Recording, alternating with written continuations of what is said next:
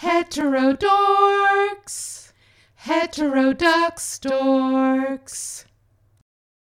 Hey, turfs and trannies. This is Heterodorks, and I am Corinna Cohn with my co-host, Nina Paley. Today we have a special guest, Razib Khan.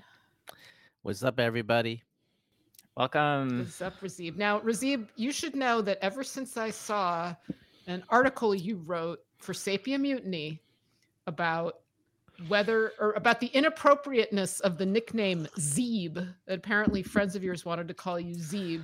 Oh yeah, that was so many. Oh my, this is back in my 20s. Okay, like this is like pre-Razib the dad. I mean, this is like I know you so long, Nina. It's like crazy. Yeah, well known in the internet sense. But anyway, you should know that article has made me really anxious about saying your name ever since, because I saw it and it was like, oh, so it's not Razib, is it Razib? No, it is Razib. It is Razib.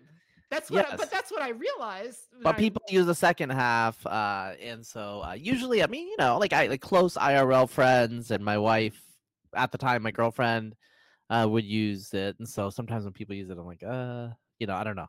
I don't even know the article. I've generated so much content on the internet that I don't remember this, but it's vaguely ringing a bell. Yeah. So Sapio Mutiny was this great blog back in the day. Yep.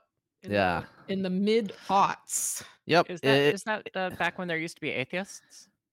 Yeah. My nickname there, I actually added my nickname Razib the Atheist because every time I would post with my name, people would start talking to me like I was Muslim, and I was like, who are you talking to? So I had to add that because Indians don't understand that people can actually choose their own religion or lack thereof. So this impression that I had that everybody who was white is Christian, everybody who's brown is Muslim, that's not right. Yeah, that is no comment. Yeah, what about the Hindus, Corinna? Brown people are Hindus. This is called erasure. I think this is the technical term, erasure. For sure. I feel called out. I'm calling you in. All right. Because Razib is just like that himself. Oh, is it okay? I called him. I'm a little anxious about that too. He hasn't told us his pronouns yet. You just did take it again, Nina. You know what? Take a guess about that, because I think it's kind of like. What are you trying to say that I need to tell you my pronouns? Well, I'm just trying to virtue signal. Okay. Clearly Razib is a he, they. What the hell? Are you? Okay, whatever. I'm not even gonna go there because, like, who knows? Who knows who's out there listening offended? I just figure since gender is fluid, by the time this gets published, it might be accurate to say that. Oh, that's true. That could be. I mean, I could change during the course of the podcast. The main thing that's important to remember is that Razib gets to control how we think about him. That's true. Our perception of him and the way we speak about him is not up to us. It's up to him. That's true. Despite this white skin or the brown skin, I'm actually white. I'm a white identified, there's always been clues that I'm actually white. I love mayonnaise, I like cold weather sometimes. I like the written word and the text, all of these white associated things. So I'm basically I'm born in a brown body, but I've always been white on the inside, and I've decided to recently transition to a white identified brown man. Yeah, you're a coconut. I am a coconut. I validate you. You are my brother.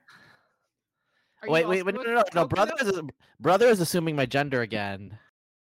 Boom. All right. So what else can we assume? Can we assume that we've all been canceled here? I've only been canceled like a dozen times right now. Yeah, you wrote on Twitter about every 6 months. Yeah, that's probably, it's a Poisson distribution, but yeah, every 6 months is probably the expected value. The most recent thing that I saw was a little bit surprising to me, which is that you had written a rebuttal to Scientific American, which that's a science fiction magazine. And they had published an obituary for E.O. Wilson. Is that right? Yeah, yeah. And in it, they had said that the author had said that a normal distribution curve is based on the average white American male or something like that. I think I'm not exaggerating by very much. She used the word normal, right? So normal is, you know, imposing normalcy, right?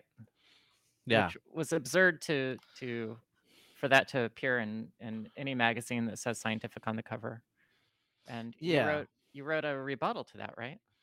Yeah. So I mean, I'll just give you a quick context for what people. I mean, basically, I mean, obviously there are correspondence, there are exchanges. That's private. I'm not going to divulge that, but I will clarify the record in terms because like there's been a lot of weird things and misrepresentations.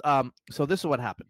E.O. Wilson died. I'm not an evolutionary biologist, as a lot of academics have been saying. Razib's not an evolutionary biologist. Why is he coming? But I'm a big admirer of E.O. Wilson. And, you know, so he died. That was sad. It was going to happen. He's 92, right? That's kind of waiting for it. Not waiting for it, but, you know, I wasn't shocked by that. And then 3 days after his death, Scientific American publishes this bizarre op-ed. I didn't see it, actually. I was busy working on stuff. And then a friend of mine who is an academic messaged me. He's like, did you see this crazy op-ed? And I was like, no, I didn't see the crazy op-ed. He was like, yeah, I wanted to tweet about it, but, you know, I'm kind of a coward, so I'm not going to. And so, like, I read it. No, he's an academic. Anyway, so I read it, and I was just like, can I swear out? Because I was like, what the fuck? What the holy fuck is this? You know, like, it was, like, really bizarre. Like, anyone who wants to can read it. I'm sure you guys link it to the show notes. I can't even describe it. It was just, like, incoherent mishmash. It was disrespectful. I said it was indecent. Like, I flipped out on social media because I was like, I mean, come on, dude. Like, I don't want to do a hagiography. I don't want to do, like, you know, godlike recollection, whatever. But this is indecent because it's not even talking about the guy. You're calling him, like, I don't, you know, racist kind of by implication. It's like super weird. And so I kind of flipped out on social media, and then I retweeted some people, and then I went about my business. And then, you know, it was suggested to me by others that, like, well, maybe someone should write a rebuttal, like scientists should write a rebuttal. And so I emailed some people. So I'll be frank, because I think, you know, Pinker has admitted this. Like, I emailed Steven Pinker, I emailed Jerry Coyne, because I knew Jerry Coyne, Why Evolution is True, retired evolutionary biologist at Chicago. And I was like, let's get this done, you know? And it wasn't because I wanted to do it. Look, I got other stuff to do. Okay, I'm a busy person. You guys know that. I'm a busy person. I got other stuff to do, but someone's got to do it. So I thought maybe Jerry would take the lead or somebody else. There was a friend of mine who's an academic who actually wrote an initial draft, and I was like, okay, but like I reworked the draft because the draft was pretty harsh. I didn't want to be about the person who wrote the op-ed in Scientific American. It was more about Scientific American and, like, you know, remembering E.O. Wilson and all this stuff. And so I was like, okay, like I started it rolling. Now other people can join on. And then, you know, Jerry and Steven were just like, well, okay. So yeah, we were like, you know, let's get a little bit more diversity. I don't really care. I'm conservative. I'm right wing. I don't really care about diversity, but normal people do. And so if we're going to write a rebuttal, it needs to be taken seriously. So it can't just be like, you know, two white dudes and a white identified. So Jerry was... Yeah. You said you needed some normal people. Yeah. So Jerry was like, but you have brown skin. And I'm like, oh, Jer, you know, it's not how it works today in 2022. But anyway, so I probably shouldn't have like divulged that. But anyway, so Jerry was like, okay, like I get it. So I like started reaching out to people, and it was kind of like an epidemic in terms of like, everyone was like, oh yeah, like I totally was thinking someone needs to say something. And I was like, okay, like let's get on board.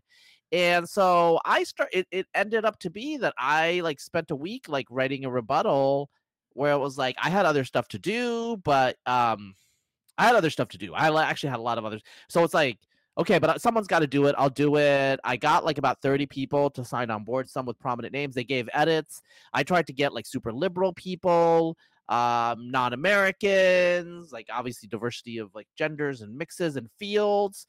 Like initially it was like, okay, like I reached out to some evolution, like some basically population genomics people that I knew. And it was like, we got a bunch of genomics people like in quantitative population genomics. And I was like, oh, we need some like regular evolutionary biologists. So I reached out to people like Hopi Hoekstra at Harvard. And so, you know, we got it all together. And then I started thinking, well, I'm controversial. I'm pretty right wing. I've been canceled like a dozen times. And a lot of academics talk crap about me. Like, maybe I should pull myself off. But then, like, I thought, if I pull myself off and then the op-ed's criticized, people will be like, well, actually, Razib wrote it. And then they'll be like, oh, you're trying to hide that you wrote it. You know, so I mean, like, I'm not like trying to like get sympathy here, but it's kind of like, I shouldn't, yes, like people are saying, you know, because they pulled themselves off after there was like a social media blowback. And they're like, Razib was not the person to write this. And I'm like, no shit. Someone else should have written it, but like nobody else did. I don't understand what we're supposed to do here, what I'm supposed to do here, just like sit back and see this person's reputation be like smeared by once venerable magazine. And so, yeah, someone else should have written it. You should have written it. Instead of talking about it after the fact, you should have written it. I'm pissed, okay? Because, like, I, like, sacrificed, like, basically, like, 3/4 of my work time. Like, I have other stuff I'm working on for a week. I emailed everybody. I kept everyone in the loop. I took a bunch of edits. Like, that piece underwent revision from, like, 24 people. Do you know how hard that is, you know? And so I did that, and then people were like, oh, well, he's trying to get, like, so they rejected it. I thought that they were going to accept it because it just seemed like, okay, like this is legit. We have all these famous people that knew E.O. Wilson, and they rejected it. And it was honestly, the reasons was kind of weird, but whatever, I didn't care. So then I had said to the people ahead of time, I had said, well, I'm going to post on my Substack, and Jerry's going to post on his blog, and David Sloan Wilson is going to, and like I didn't post on my Substack because, I want to drive content and traffic to my Substack, like. Dude, I'm doing fine. That's not an issue. But I have like a lot of followers, and so I wanted exposure. I mean, I thought Jerry was going to actually drive most of the traffic, to be honest. But Jerry who? Jerry Coyne. Oh, thank you. True, like huge blog, right? He's got 50,000 people in his mailing list. So, I mean, Jerry's got. I mean, he's pretty, you know, new atheist, pretty acerbic. People accuse him of being a transphobe, whatever. I don't know. All the details, like he's basically like a Colin Wright type, I think. I don't know. So that's a problem. I don't know all the details of who said what and who's bad and who's good, because I'm a bad person. So I thought everyone else was good. I don't know. Okay. I didn't know that Jerry was canceled too. So it's like the whole thing. They're still like dragging me online as like, you know, I'm like, you know, associate with evil people and all the usual stuff that they've been saying for 10, 15 years. But academics have gotten more woke because I'm so more and more canceled every time. It's fine. I get it. It's just like, I didn't do it for my own notoriety. I'm already notorious. I already got a Wikipedia page, okay? I mean, like, I don't... Do you know what I'm saying? If I wanted to get notorious, there's a lot of things I could do. Writing something about E.O. Wilson, do you know what I'm saying? I was just like, that's not why I did it. I did it because I cared about his legacy, and I cared enough to actually write something, unlike a lot of you, to be frank. So people talk and talk, and like if they had done something, you wouldn't have heard from me at all. It sounds like you are responding to things people are saying about you. They are saying that you were the wrong person to write this, and you only wrote it because you wanted some kind of personal gain from it. Is that right? Yeah. And like you're a grifter of some sort. Yeah, that's what Mike Eisen said. He said I was a grifter, although maybe not monetary. I don't know. I mean, who said that? Mike Eisen, he's pretty big in science. Anyway, so I mean the issue is like, Mike pointed out that only the anti-woke people said anything. Yeah, that's true. Like, because all the woke people are too scared. Because you know the op-ed author is a black woman. I think they were probably you first, please. Like I don't care, right? I don't care what your identity is. If you say something wrong, I'll call you out on it. Like I just don't care. And so most of the academics now care a lot. And so whatever, I think that's what was going on. I don't know. You know, my background, like I was canceled in like 2015, 2017. Every 6 months, they basically try to denounce me and cancel me, which is fine. How is that fine? Well, no, it's just like, it's the world. Like I, you know what I'm saying? Like I could like slink off and do my own thing and I choose not to. So that's the world. I thought you do slink off and do your own thing. Yeah, but like I could like really basically they always attack me when I get too prominent. Do you see what I'm saying? It's like yes. If I come too close to the sun, they flip out, you know? So basically if I just like stayed in the dark, in the shadows, I could slowly like fade out and disappear, but I don't choose to do that because someone needs to say something sometimes. I mean, I don't know. I'm the one who like organized the rebuttal. Why? Because everybody knew that you were able to do it, that you were not concerned about your reputation the way I got no reputation to be concerned about. Yeah. You know, so I said what I said what a lot of people thought. Okay? I mean, I think I can say a lot of people edited that. A lot of people signed off on that rebuttal. They read what I wrote and they said it was good. And they helped out and they softened it up here and there. So that rebuttal was good. Now, some people were mad that I did like a personal preference on my Substack, that it was too incendiary. I don't think it was too incendiary, but whatever. It is what it is. I wanted to offer my own opinion. I would have posted that on my Substack if they had accepted the rebuttal, and I would have said, this is my own opinion. The rebuttal had to be softened. We had to, like, you know, it was a committee. It was a committee because we wanted to get diverse voices. Mm-hmm. Like, I reached out to people that I knew were woke, and I, anyway, I don't want to talk about like what we corresponded with in terms of like, because like I feel like that's private and I don't want to, you know, but like, you know, I spent a week emailing these people and I tried to make everyone clear about everything. Let's just put it that way. And so everything that's happened since then, it's a little frustrating. And people, and like I have things to do, but people are busy attacking me, you know, saying I'm a white supremacist, all the usual stuff. And, you know, I need to speak to it, I guess, at some point, but, I don't know. Can we just back out here for a moment? And can you briefly summarize your other cancellations? Yeah. So, I mean, briefly, just real briefly what they were about. I mean, the main one, again, it's all about like my prominence. New York Times offered me a guest columnist position in 2015, 20 people that were brought on. And I had written for some right-wing publications in the past. You know, that was, you know, like Razib Khan has like bad associations and all this stuff. And he said things about race and IQ and sex. And I've said things about everything over the years. What are the things that you said? What were they saying that you said about race and IQ and sex?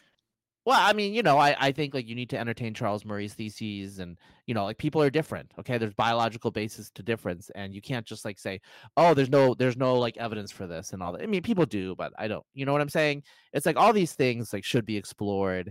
Not a lot of people say it shouldn't because of racism and all this stuff, and I get it, but if you believe in that, like I don't really believe in democracy and liberalism then. So remember that our listeners, some of them may not be familiar with you. So yeah, read his Wikipedia page, people. Come on. Yeah.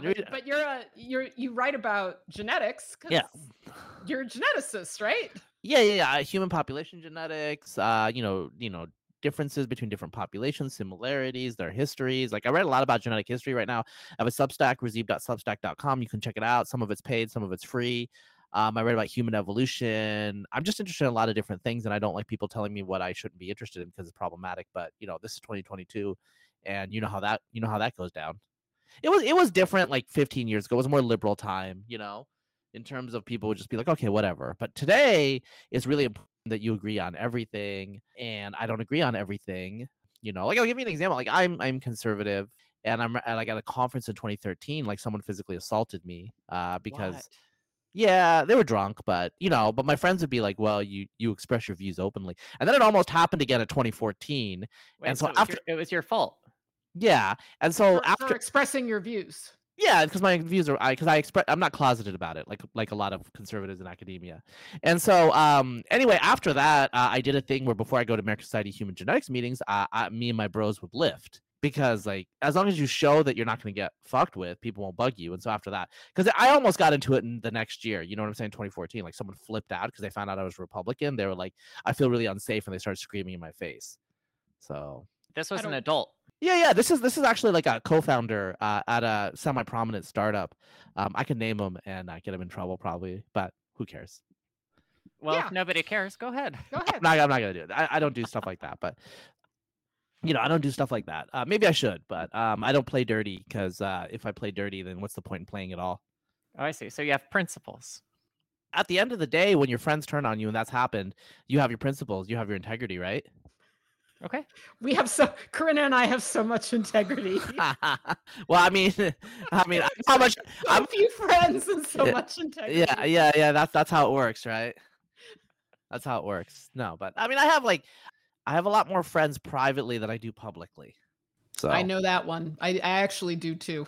Yeah. So it's the world we live in. Like, we just got to accept it and understand it. You know, there's no point in crying about it. Just survive. It just blows my mind that somebody would become physically aggressive because you have a political affiliation. Well, I mean, you know, academia is very conformist, and, you know, people, they have courage from the conformity in terms of, like, they know that nobody would really stand up for me, and they didn't expect me to fight back. But I've always fought back. So in my whole life, you know, like, I will rumble with you if you want to rumble. But yeah, he started body checking me and, like, screaming at me. And so I started punching him. What am I supposed to do? Cower? That's an option, right? Yeah, no, I'm not. I mean, that's why I'm where I am. If I cowered, you know, and I know people who've been, like, you know, mobbed, attacked, and, you know, eventually they went woke. You know, this is actually the psychology of you know Eastern European communist societies, where it talked about dissenters who switched and how psychologically good they felt afterwards, because then they were aligned with everybody else, right? So that's a thing that happens. It's probably gonna happen more and more, and but I don't care.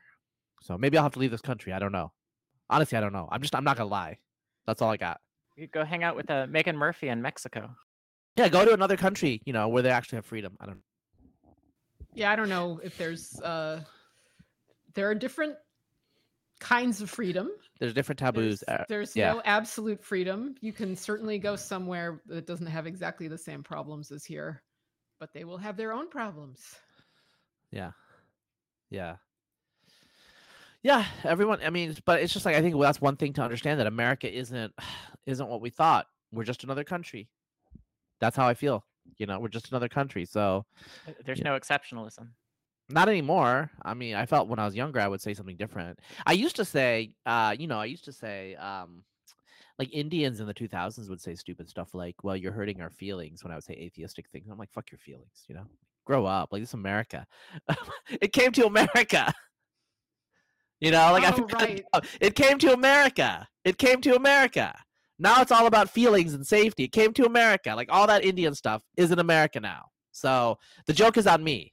So, actually, yeah, I did notice that, because when Sita Sings the Blues was controversial and, you know, basically banned in India, except that it got around the bans because it was shared peer to peer.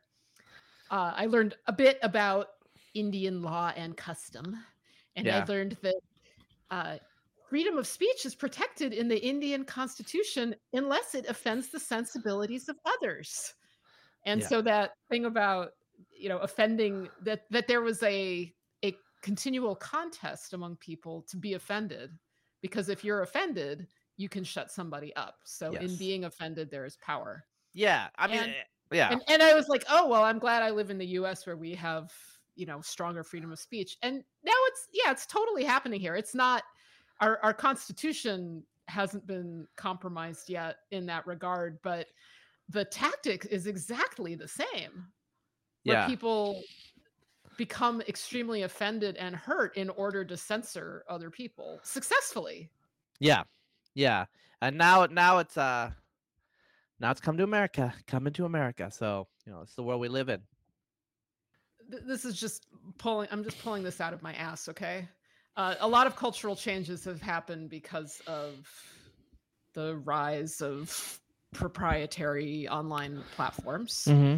And the culture of the Bay Area has spread through that. Yeah. So that's one of the reasons that kink and transgender is, like, defended to the death now, whereas it used to be taboos, because Bay Area culture, when I was there and part of it, very much elevated those things, honored those things. Mm-hmm. And I'm just like, and there's also a whole lot of South Asians in tech in the Bay Area, and I wonder if subconsciously some of that. Wait, are you trying to say the brown people are going all Kama Sutra? Like, what are you trying to say here? No, what I'm saying is that the you were saying that aspect of Indian culture has come here to the United States with the rise of these platforms. Yep. With the rise of, you know, other aspects of Bay Area culture. Yeah, they're transmitted through these social media platforms. And I don't think this was conscious or intentional, but I wonder if some aspect of that has been transmitted. I think this needs to challenge that, though, Nina.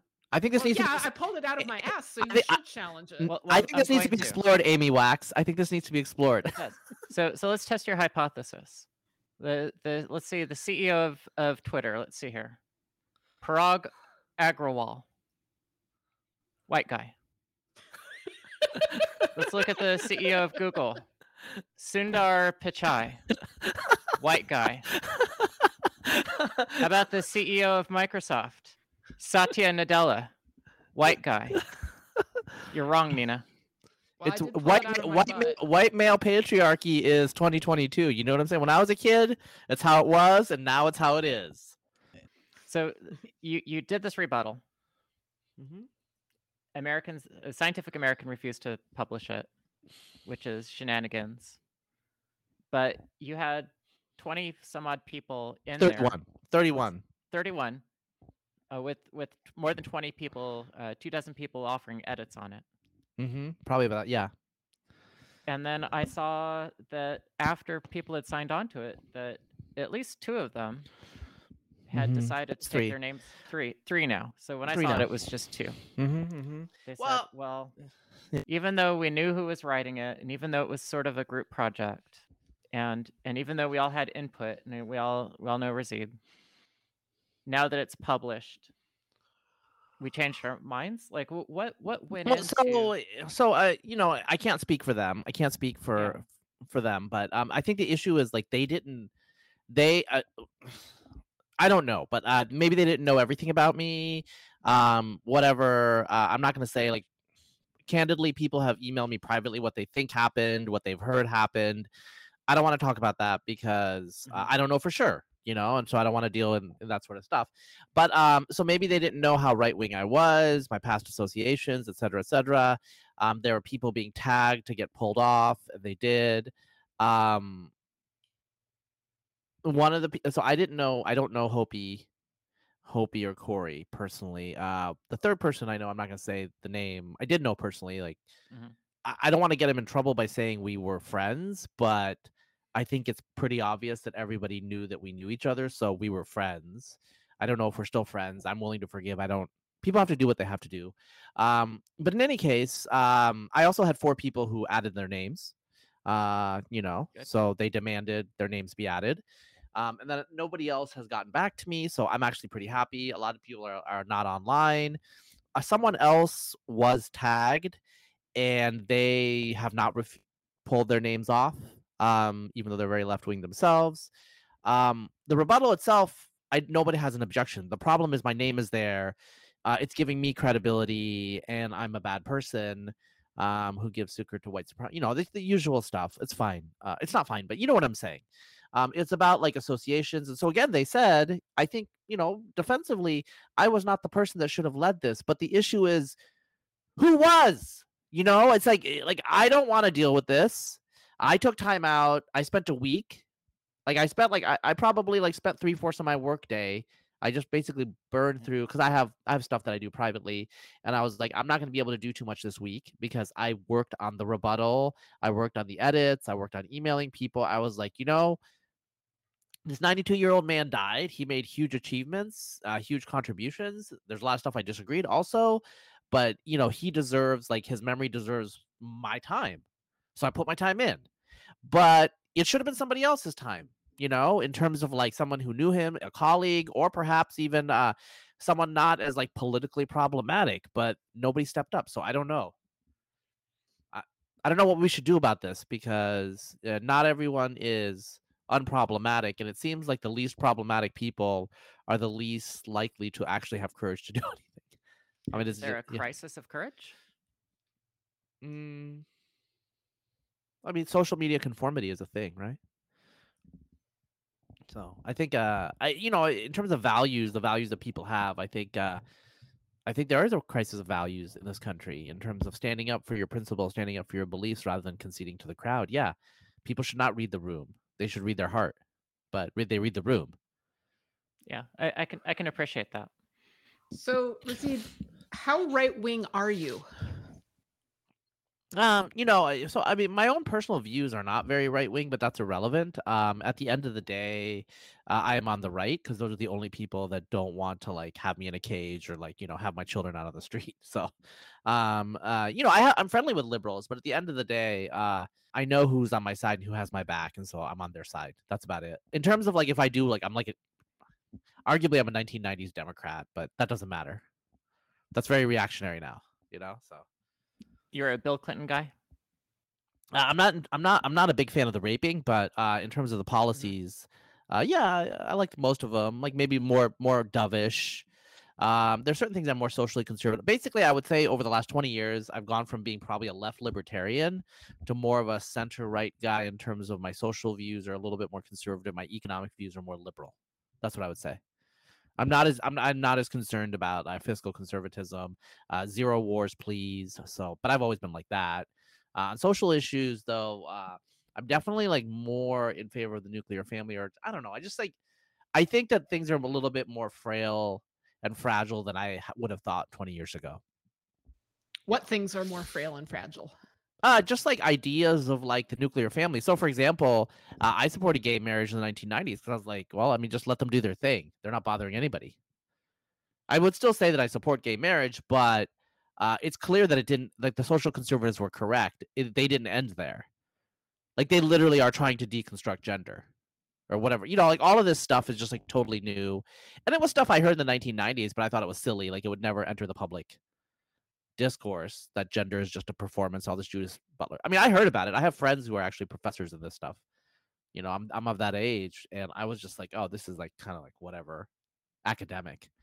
But now it's real. Like, I'm, you know, my daughter, when she was in kindergarten, was told by another kid not to assume pronouns. So. That's mind-boggling. Yeah. In kindergarten. Well, yeah. She was 5. She didn't really understand why, but it's a new school year right now, but last year my goddaughter had 4 classmates who came to identify as non-binary. Yeah. Yeah, that's common. And that's we know people like that. I mean, in terms of, my wife and I. It's fine. I mean, again, I don't really care too much in a deep way. What I care about is though it's like human nature is real, and there's no way that 40% of like girls in some of these classes are supposedly non-binary. This is just a fad. That's fine. I mean, maybe that's a human rights cram to say it's a fad, but the issue is like, to me, like, honestly, it's a little bit like religion. Like people can take their religion seriously, but don't assume that I'm going to hold it sacred. But with some of this gender stuff, it's just like, you need to like, respect and I'm like, yeah, I do respect your pronouns. I don't really care. I don't want to think about it, but like, concretely, I don't know if it's controversial or not, but, I start thinking back to like 8th grade and these ideas of like, locker rooms and bathrooms. And I'm just like, oh my God. I mean, it's really hard to be 13 period, I mean, the idea that there would be a trans person and I don't know, just all of these things. Like, okay, like I don't know how they're doing this at all. I have no idea. I cannot, because like it was barely manageable back in the day when everything was simpler. I have no idea. Like the idea, I don't even know. Because like when you're 13, you're about to explode. But it seems like the parents in the schools are not, like dictating things to these kids, like in terms of structure. I don't know. You're still an atheist. Yeah. Okay. Me too. But there's something that I've come to believe over the last 10 years. And that is that most people, including most atheists, might be better off with religion than atheism. What do you think? That could be. Yeah, no, I think it's defensible. I'm not going to lie. Some of the most obnoxious, unpleasant, moralistic people I've encountered are new atheist plus or whatever, and they're as bad or worse than the evangelicals that I grew up around. So, I mean, I think that's a really plausible position. I don't have a strong argument against it. And it's really bad because they're just really self-righteous. And so, I mean, religion in some ways is Lindy, in terms of like it's a structure, like, like religions are filled with excesses, but they've also adapted culturally in many ways. And so they have these mores of forgiveness and all these other things. Mm-hmm. So, one of the things people canceled me for was a letter I wrote to VDare in the year 2000 when I was like in my early 20s. It was a 3-month-old site, anti-immigration site. It was a pretty like cringe letter. Now VDare is definitely like, I would say it's white nationalist, but this is 22 years after. And so people are like, oh, you wrote for VDare. So it's like they totally misrepresent it. But my only point is like, okay, but it's 2022. Like in 2042, are you still going to care? Do you know what I'm saying? So, I mean, part of it is just who I am. Like, they would not care if I was one of their people. So, you know, it's that classic thing, like, for my friends, everything, for my enemies, the law. So it's totally hypocritical. It's about power, not principle. But aside from that, I've seen a really, really negative side to a lot of people. And now I understand why religion is necessary. Hey, I was speaking of religion. So I was listening to some of your podcasts this afternoon. Okay. And in the discussion of E.O. Wilson, whoever you were talking to was talking about E.O. Wilson's environmentalism. Mm-hmm. And you both did not seem to share his environmentalist ideas, but I shared them. Yeah. And it occurs to me that that kind of environmentalism, that kind of, for me, believing in or believing that I care about mm-hmm. wild nature more than, you know, as much or more than human activity is, it functions as spirituality, right? Yeah. Like that meets a spiritual need. Yep. That's animism, you know. That's what animism to some extent is, like the feeling of grandeur in the universe. It's more than animism, though. Animism is, you know, recognizing the spirits and mm-hmm. you recognize spirits and things, or you see spirits and things. But I have this, I have this faith that wild nature, untouched by human beings, is its own good. Sure. And so. I'll be clear. The person that I was probably talking to was Charles C. Mann. Charles is, I mean, I think he's a conventionally liberal. He is into environmentalism. He just objected to some of the arguments that E.O. Wilson was making scientifically to support the environmentalism, just to be clear. I myself, Sure. No, but I was just thinking, you know, I think a lot about religion, right? Like mm-hmm. my work is, it's all related to religions and the fact that we have this religious instinct and that I've considered myself an atheist. Also, I recently read the book The Righteous Mind by Jonathan Haidt. You've probably read that. Mm-hmm, mm-hmm. It's a good book. And I just think about, like, I myself have not been so susceptible to the new religion, the wokest religion. I guess I was sort of susceptible until it really went off the rails. But when it went off the rails, you know, compared to my cohort, I was a pretty early identifier, was like, whoa, this is like a religion. This is like a wacky religion. Yeah. And I think the reason I think people are less susceptible to that if they have some kind of spirituality already. Yeah, in place. No. In theory, that's true. And it's okay. So like some things have been functioning that way for me. Yeah. No, I think that's true. You know, in terms of like these like communities, these social justice communities, people need a sense of community. They need a sense of purpose, sense of morality. They even need outgroups, you know, they need demons, they need devils, you know, so you know how it is, like you're a devilish person, you know? Yeah, there you go. Look at that. Well, I was scapegoated from a very early age. And so even in grade school, I pondered the role of the scapegoat. Yeah. And pretty early on, I realized, even though it felt terrible, that it wasn't specifically about me, that it was a need of society to do this to somebody and it was available. Okay, so I'm going to write about this at some point because I have to, because people keep asking me to. I feel very uncomfortable saying this, but one of the weirdest things with my cancellations is how racialized everything gets.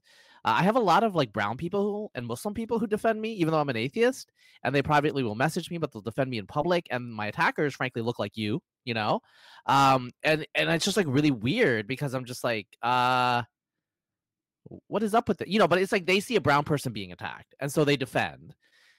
And then like, you know, one of my social justice like attacks in 2019, they called me the Dinesh D'Souza of biology. What do I have in common with Dinesh D'Souza? You know, well, it's just I'm a brown. So like they still see a brown person. They might be anti-racist, but they see a brown person. That's like at the top of there. And so like I have to write about this at some point. I'm just like, you know, I don't like thinking in this way, you know, ever. But I have to be honest about the patterns that I see. And the patterns that I see in these social media attacks is a bunch of white anti-racists. And then defending me are Indian immigrants. What do I have in common with Indian immigrants? Just my race. I actually have a lot more in common socially with the white anti-racists, like, you know, professional managerial class, you know, American, raised in this country, et cetera, et cetera. But it's like, you know, so I mean, I have to comment and I have to observe it. That's just a fact. I'm not very happy about it, actually, because this is not the world that I want to live in. Can I pitch a theory? Yeah. Okay, here's my theory. they project that because you are they see that you are a member of a minority, that you are supposed to have the traits that they expect a marginalized person to have. Yes. And when you behave in such a way that it disenchants them from their view of your member as a marginalized person, it makes them really uncomfortable. Yeah. And so they want to attack you and marginalize you so that you become the marginalized person that they think that you're supposed to be. Yeah, it's weird. I mean, I know what you're saying, and people have like actually suggested that basically like they are more enraged by me than if I like, you know, look like Joe Smith or whatever, you know? Right. Like I should not be like with my experiences and my name and my face. I should not be this. Like this is their world is, you know, it's like I'm a crack in their world and they need to like kind of like cover it up. And anyway, it's an interesting. I'll write about it. I have to like write about my experiences and all that. I don't like writing autobiographical stuff because it's not like super interesting to me because I'm me. But other people are interested in my life, so you know I should like explain myself, I guess, because I just like ignore people most of the time. But I guess I can't anymore, you know. There's a bit of an analog with the way women are attacked in genderist confrontations and conflicts, because women are expected to be nice, be kind, affirm. We're supposed to be everybody's mom and affirm and validate everybody. And the anger comes down really hard on women. Women are banned so much more frequently from Twitter and Facebook for saying things about gender that men tend not to be banned. Yeah, because men are just expected to. When women go off the reservation, it's just like, you know, or like a trans woman like Corinna, right? I mean, I'm sure that there's like multiple layers of hell here that people are in. You know what I'm saying? So, yeah, but whatever. Like, ultimately, it's fine in terms of, like, I have my family. I have, like, you know, still have a source of income.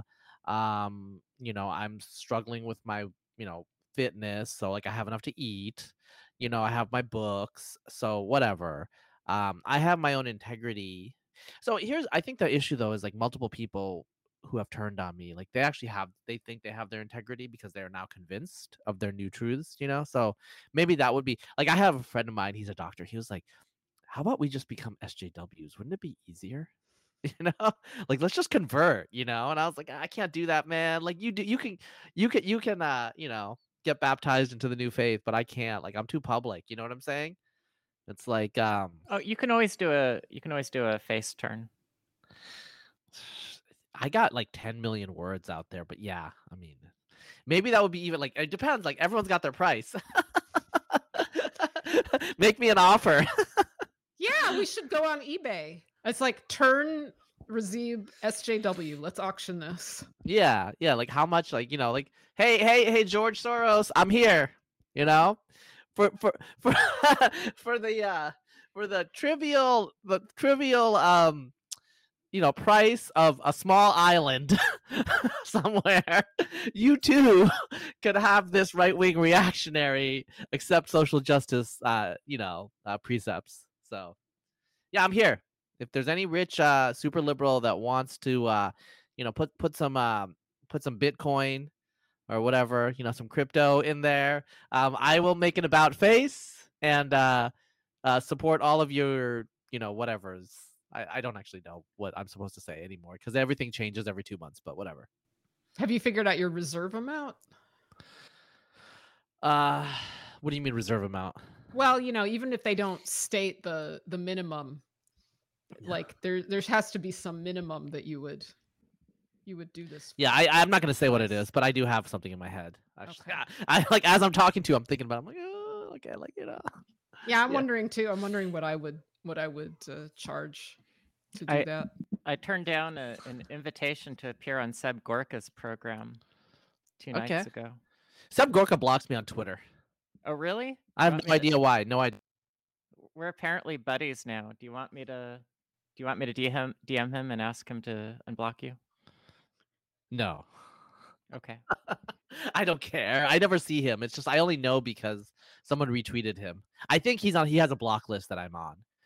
Oh, so you're not quite the radical right-winger that you say you are, Razib? I mean, what I say is irrelevant. It's what my enemies say, right? So, you know. But, yeah, I mean, whatever. I'm pretty squished in my politics. I don't really care too much. It's just all I'm trying to say, though, is, you know, I know who my enemies are. I know who wants to, like, who emails my employers, you know. It's just like, so because, you know, people are like, oh, like, you're a person of color. You shouldn't be right wing. Like, they want to come after you. And I'm like, the only people that come after me are left wingers. So if that's the argument you're going to make, my side is picked, you know. You were never in the tribe of libtard, is that correct? No, I've never been liberal, really. Yeah, see, I have been. And so for me, being canceled by these people has been, well, it's excruciating. No yeah, yeah, well, I mean, it's like these were my people. You know? Yeah. You're an apostate. I've never been an apostate. I've never been liberal my whole adult life, like, since I was, like, I've always been, like, libertarian or kind of on the right. But on the centrist end, and, you know, like I said, like, you know, there's probably moderate Democrats I would vote for far right over far right Republicans. I'm not very socially conservative on paper, you know. On economic issues, I don't care as much, but I don't believe in all the cultural politics of the left. And so today, because I think it's illiberal, so how am I going to be, you know? I mean, I was more open to being liberal when I was young than I am now, partly just because what liberal was then was much more open and accepting. I feel like they're very moralistic right now. So I can't do that, right? This moralism doesn't seem like it's constrained only on the left, though, because what I'm noticing is that, oh, wait, you know what? I guess gender critical is on the left. Never mind. Yes, I haven't seen. No, there are right wing moralists. The issue with morality is always, like, you know, what I would say is a friend of mine, and he's tries to stay apolitical, but he'll probably, like, people think he's liberal even though he's not really. But he said basically, you know, the side that's weaker is always going to be more liberal and accepting of heretics because they need allies. And so, you know, in the 1990s when social conservatives were riding high. Obviously, like, imagine trying to be a gay kid, you know, or trans or whatever, right? Yeah, imagine. Yeah. Well, I actually know, like, one kid in my high school who was, like, semi-out. And yeah. Because my high school was really conservative. But anyway, today, it's not like that at all in terms of, like, it's much more expected. I mean, most places, right? But now it's like, you know, if you're not woke, you know, it's like the shoe is on the other foot now. And, like, social conservatives are like, well, you know, Turning Point USA. Okay, like, they stopped at, like, the MILF porn star. Like, that was, like, a little too far for them. But, like, you know, they have gay people involved and stuff like that. Conservatives are very open. Like, they'll take – like, they can't be – you know, beggars can't be choosers. You know what I'm saying? Like, this is, like, the last alliance against the forces of wokeness. So it's, like, you know, the elves, the men, the dwarves. Like, everybody's, like, we're just, like, this is it. You know, like, if we lose this, we're losing everything. So, yeah. They don't really have the elves or the dwarves. They've got, like, the white nationalists and the incels. There's not that many white nationalists in this country, though. I mean, they're kind of prominent online, but, like, just, like, you know, like, as a non-white person, I can just tell you, like, this country's like 100 times less racist than in the 1980s. So, I mean, like, what we count as racist today would be, like, whatever in the 80s. You know, like, I probably, like, complimented on my English every week. Like, interracial marriage was kind of, like, weird. You know what I'm saying? I mean, it's just, like, this is not the country that it was. We just, like, renormalized everything in terms of, like, what is offensive or not, or what is racist or not, right? You need a hook, right? You need a narrative. That's you need ableist. A narrative. You need a hook as ableist. Whoa. Yeah. You're right, Nina. I apologize. I don't even have a leg to stand on. So there was a Saturday Night Live sketch in, like, the mid-teens about, like, a song about women, but it basically the whole song was like, "This is a song about women, but we don't know what to say because it keeps getting rewritten because it's offensive. So this is a song about women." And we wanted to say all of this stuff, but we weren't sure if this was okay. So, you know, and the whole thing was funny. Like, they couldn't really write a song about women because, you know, the feminists or whatever. I don't know. But now it's just like a whole thing. Like, you can't say anything and you don't know what's, you know, problematic and what's not problematic. And Yeah. I can't say what a woman is. Hey, do you have a definition of woman? This is becoming my go-to question on this podcast. A woman. How do you define woman? I don't want to say. I don't want this to be like a soundbite. Someone. I feel like this is like a South Park where the Naggers episode. Yeah. Remember, like, so it was like they're on Wheel of Fortune, and Stan's dad, like Randy, it's like N and then space, space, space, space, and it's like ERs, and it's like they're like, what's the word, Randy? And he's like, I don't want to say, and it turned out to be something else, and so they called him that as his nickname. So I feel like I'm in that position where it's like, I think something, but I don't know if I want to say, you know, because. Oh, come on. Okay. Come on, Razib. Now you have to say, what's a woman? No, I mean, like, I'm woman. What's a definition? I'm pretty straightforward. I think most people who are women are going to be like, you know, morphologically what a woman always was. And then in terms of like the other definitions, I'm fine with that too. Like if you, I don't want to think about like surgery and stuff. Okay. Like, sorry, Corinna. I don't know if that's offensive to you. I just don't want to think about like all that stuff. What I'm pleased by, Razib, is that we've just spent like an hour talking about how hardcore we are about our beliefs. And then you're being asked to define woman with me, like looking at you, and you're like, oh, Well, I mean, there's one group that's very, very vociferous online. And I just, there's certain types of... It's like how many, like I've had Hindu nationalists come after me, like white supremacists, SJWs, like every single group, you know? Yeah, but you definitely don't want the trannies coming after you. It's not even the trannies, it's their allies. It's the police of the realm. I'm not saying anything to any of this. Well, okay. if you ever want, Razib, to enhance your life experience, tell people that a woman is an adult human female. Okay. I heard what you said, but I'm not going to repeat it. That's totally fair. You know what would be even better, though? Is to qualify it and say, for the most part, a woman is an adult human female. That'll get everybody. Yes. That'll cover everybody's needs. Yeah. Yeah, no, that will. Yeah, qualify it. Yeah, I'll qualify it. Most people, you know, like in most cases, you don't need to make these because it's like kind of self-evident, you know, like, I don't know, was it Caitlin? What's her name? No, Moran. Like, what's her name? Moran. There was like a British feminist and she said, what is feminism? And feminism is like, I get to do what, I get to do with my vagina what I want to. That was, which is like, she was saying that in 2013. Whoa. She just presumed that women have vaginas, you know? So. No, seriously, like I don't understand. Like, and then like when abortion comes up now, it's all about like, oh, women, and I'm like, there are men who have abortions too. Oh, I'm so glad that you point that out. No, I mean, I'm just like, I'm really confused what the rules here are because like all of a sudden you act like it's 2008. Like, what the hell? Anyway, sorry, I'm just like, because I get confused because I'm trying to keep track of all of this, and then it's like, oh, just we'll roll back the Git here. We'll like roll back to a previous version. And I'm like, wait a minute. Hang on for a second here. So you're like, okay, I'm being very sensitive. I want to not offend you with my language. I know that there's some disagreement about what these terms mean. And I just want to be on safe ground. The terms keep changing. I want to use the right term. The way people react to it could be, I could accidentally be incendiary with what I say. Like, that doesn't seem consistent with sort of this hardcore, like, I'm tough. I don't care what other people think. I'm a conservative.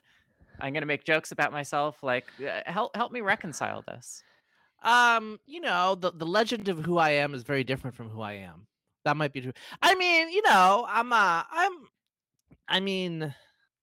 don't know. I contain multitudes, you know? I contain multitudes. I don't know. I mean, your pronoun really is they. You know, there are no male-female pronouns. Everyone's she. Yeah, and there's no male or females in Bengali either. It's a colonial construct. It was okay. You know what? Like, you don't get to define us. There was no reproduction in Bengal until the British came. That's why there's like hundreds of millions of people there now. It's like the white people taught us sex, and we're like, hey, let's do this thing. Yeah, it got really addictive after that because it's like any other drug. But no, there was no sex before. No sex. Yeah, no. So I mean, I will respect people's views. I mean, so the whole gender thing is like I don't really care because the reality is what it is. So the labels that you want to put, like whatever. So what is reality? Can you describe it? Reality somewhere out there, and we try to like define it by our sensory inputs, right? So what do your sensory inputs tell you about the reality of sex? I don't think I want to say this. It's like, look, I'm the same guy who I was when I in the 1990s. So okay, this is gonna get me canceled, but it's just like. You know, this whole like we when I was a teen, we used to talk about how we were lesbians in men's bodies all the time. Okay. Yeah. Okay. Yeah. So and, like we would talk about it. Like I remember like baseball like dug out. We're like, we're like, yeah, I'm a lesbian in a man's body. And like we'd all like high five at each other. But now this is like super serious. We can't high five. You know what I'm trying to say? Like, so as a Gen X person, it's just like, wait, what? Wait a second. You're trying to say that what like me and Tom Miller were joking about in 1994, like in the dugout, it was like is like legit, like that's like how we need to define it. So anyway, it's like so there's an aspect of farce, I think, about like how quickly culture has changed to the point where our jokes are now philosophically the foundation of identity. It's like, what? You know what I'm saying? So I'm not trying to hate here. I'm just saying that we were ahead of our we like male teens from Eastern Oregon in the 1990s, we were ahead of our time in terms of identity. We just didn't know it. So is this going to get me in trouble? I don't know. Not with us. I know. Just anyway. But yeah, I don't. Yeah, I try not to take myself too seriously. That obviously gets me in trouble because I'm not a serious person. But I don't know.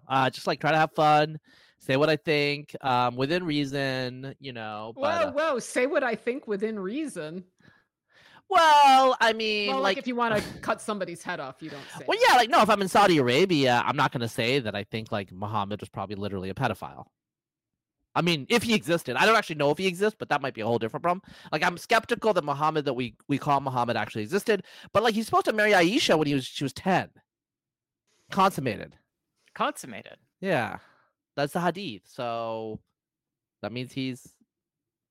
You know what I'm saying? I don't want to get you guys in trouble, but so I wouldn't say that in front of. Well, I mean, I do say it, but like I wouldn't say like I've gone to the Gulf and like I didn't say it there. But people in the Gulf, they're way more with it than you would think. So I went to like the Gulf a couple of years ago on a consulting trip with a buddy, and he's Jewish, and he's like, "Don't tell people that I'm Jewish," And anyway, so I'm like, yeah, and then I grew like my facial hair out. Who knows, And so like. We're like at like the Four Seasons getting fucked up with our translator, and he's Joshua, I am Palestinian and you are Jew. And I'm just like, oh, he always knew. Oh, he knew. He always knew. And then he looks at him, he's like, and Razib, why do you grow your facial hair out? That is disgusting. And I was like, what? Like I didn't need to do this. He was like, we all knew, dude. We're not stupid. Like we Googled you, I was like, oh, awkward, So, people can surprise you. That's all I'm saying. Well, should we wrap up? Yeah, do you guys got final questions? Like trying to get me canceled. Well, again. I'm not trying to get you canceled, but it is notable to me that this issue of simply saying what a woman is, which we all freaking know, is like the hottest button, scariest. Okay, so a part of the issue is that we all know, and that's part of the issue. We all know, so we can't. Well, I'm just saying, like, so sex and gender are mostly. Sex and gender are mostly disjoint. They're intersex people. Okay, that's not. So I mean, like, the distributions are such that, like, they're very different. You can usually tell. Blah blah normal blah. Distribution. Well, they're disjoint normal distributions, which in terms of like. you can usually tell a woman from a man, right? And so part of the issue is like the conflation, the idea that it's a performance, is kind of going against a lot of people's intuitions. And so to enforce the ideology, you have to be pretty vociferous, right? Right. Yep. So like if you said Bengalis are not shorter than Swedish people, well, I mean, they are shorter than Swedish people, but there's overlap, you know? But like when you're saying that, like when you're saying men and women, like there's no, like a woman at the 50th percentile in physical strength is like at the 1st percentile for like upper body strength for men. Right. So there's like a huge difference here. But when you're saying like there's no difference, which some people literally have said, to enforce that, you need to be really strict. And it's becoming more frequent that people say that as well. Mm-hmm, mm-hmm. Yeah, yeah. Well, the insane is now the sane.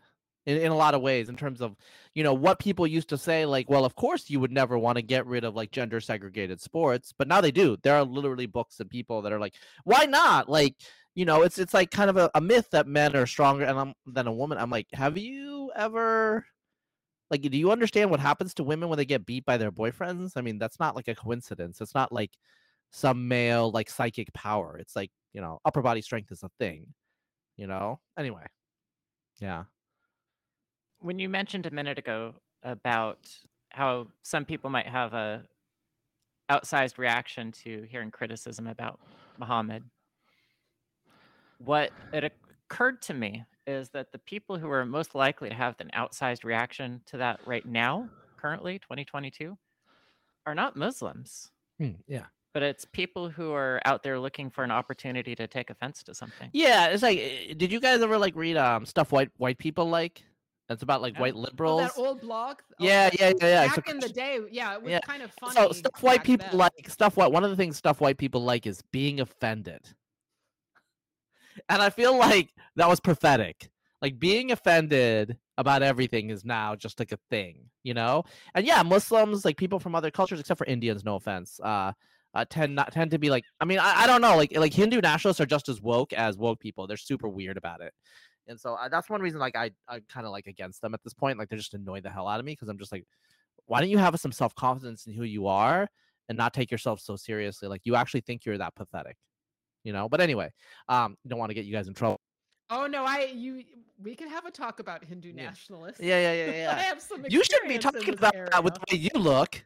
Anyway, as a white woman, you shouldn't have a word to say. But, I mean, I think you're right. The most moralistic people are those who would say that there is no like objective morality, which is weird, but all they have is the mob. They have the logic of the herd, the morality of the mob, whereas like what is up is down the next day. And if you read 1984, that's what O'Brien says. O'Brien says that, you know, Big Brother can change up and down. I think we do live a little bit in the world of Big Brother, but it's not Big Brother. It's all like the little brothers and sisters and non-binaries. It's all below. It's bottom up. It's social media. It's a group conformity. It's a screaming. So, I mean, I will end with this. So, there was some people online who were criticizing me, and a friend of mine who was defending me a little bit in academia, he talked to one of these people. It turned out in real life, they were way more moderate about me. So my point is, like, people are just monsters online. Now, the problem is when you all live online, you become the monster that you are online. So, you know, but in reality, people are much more decent. And so we need to go back to reality. So, you know, I will end with like what we need to have is a Butlerian jihad. We need to destroy the thinking. Destroy the machines. Destroy the thinking machines. And, you know, not abominate mankind with all this like genetic engineering and all these things that I love, you know. But yeah, I mean, you know, we got to think about it. We got to think about what it means to be human, what it means to be decent, what it means to be happy, what it needs to be fulfilled, instead of like pure consumption and hedonism, which, you know, Bill Clinton, like, you know, he loved that stuff. He liked his beer, he liked his ladies, but you know, there's more to life than beer and ladies. I think. Briefly. Yeah. A Butlerian jihad. Yeah. Yeah, I like it. Now, maybe when you say Butlerian, which Butler are you talking about? Butlerian Jihad was started by Serena Butler. Okay, like I'm becoming a virgin here. Never mind. You need to go reference your Orange Catholic Bible, Nina. Yeah, see that's look. We're totally okay. Yeah, we're totally excluding Nina because like she's not the nerd that we are. We're so much nerdier. Anyway, yeah, Serena Butler. She led the Butlerian Jihad. Yeah, you can Google it. We'll get her on the podcast. Ashes right. Day. She never existed. We can have a seance podcast. Yeah. All right. I gotta go, guys. But it was nice talking to you, and I hope that I have a little bit of break before my 13th cancellation. It's a lucky number, you know. And you guys Excellent. Are also Hopefully on the day. Precipitate it. Yeah, we'll help any way we can. Yeah, I know you will. I know you will. I can see that smile, Nina. Thank you for joining us, Razib. Yeah, yeah. All right. Bye. Bye.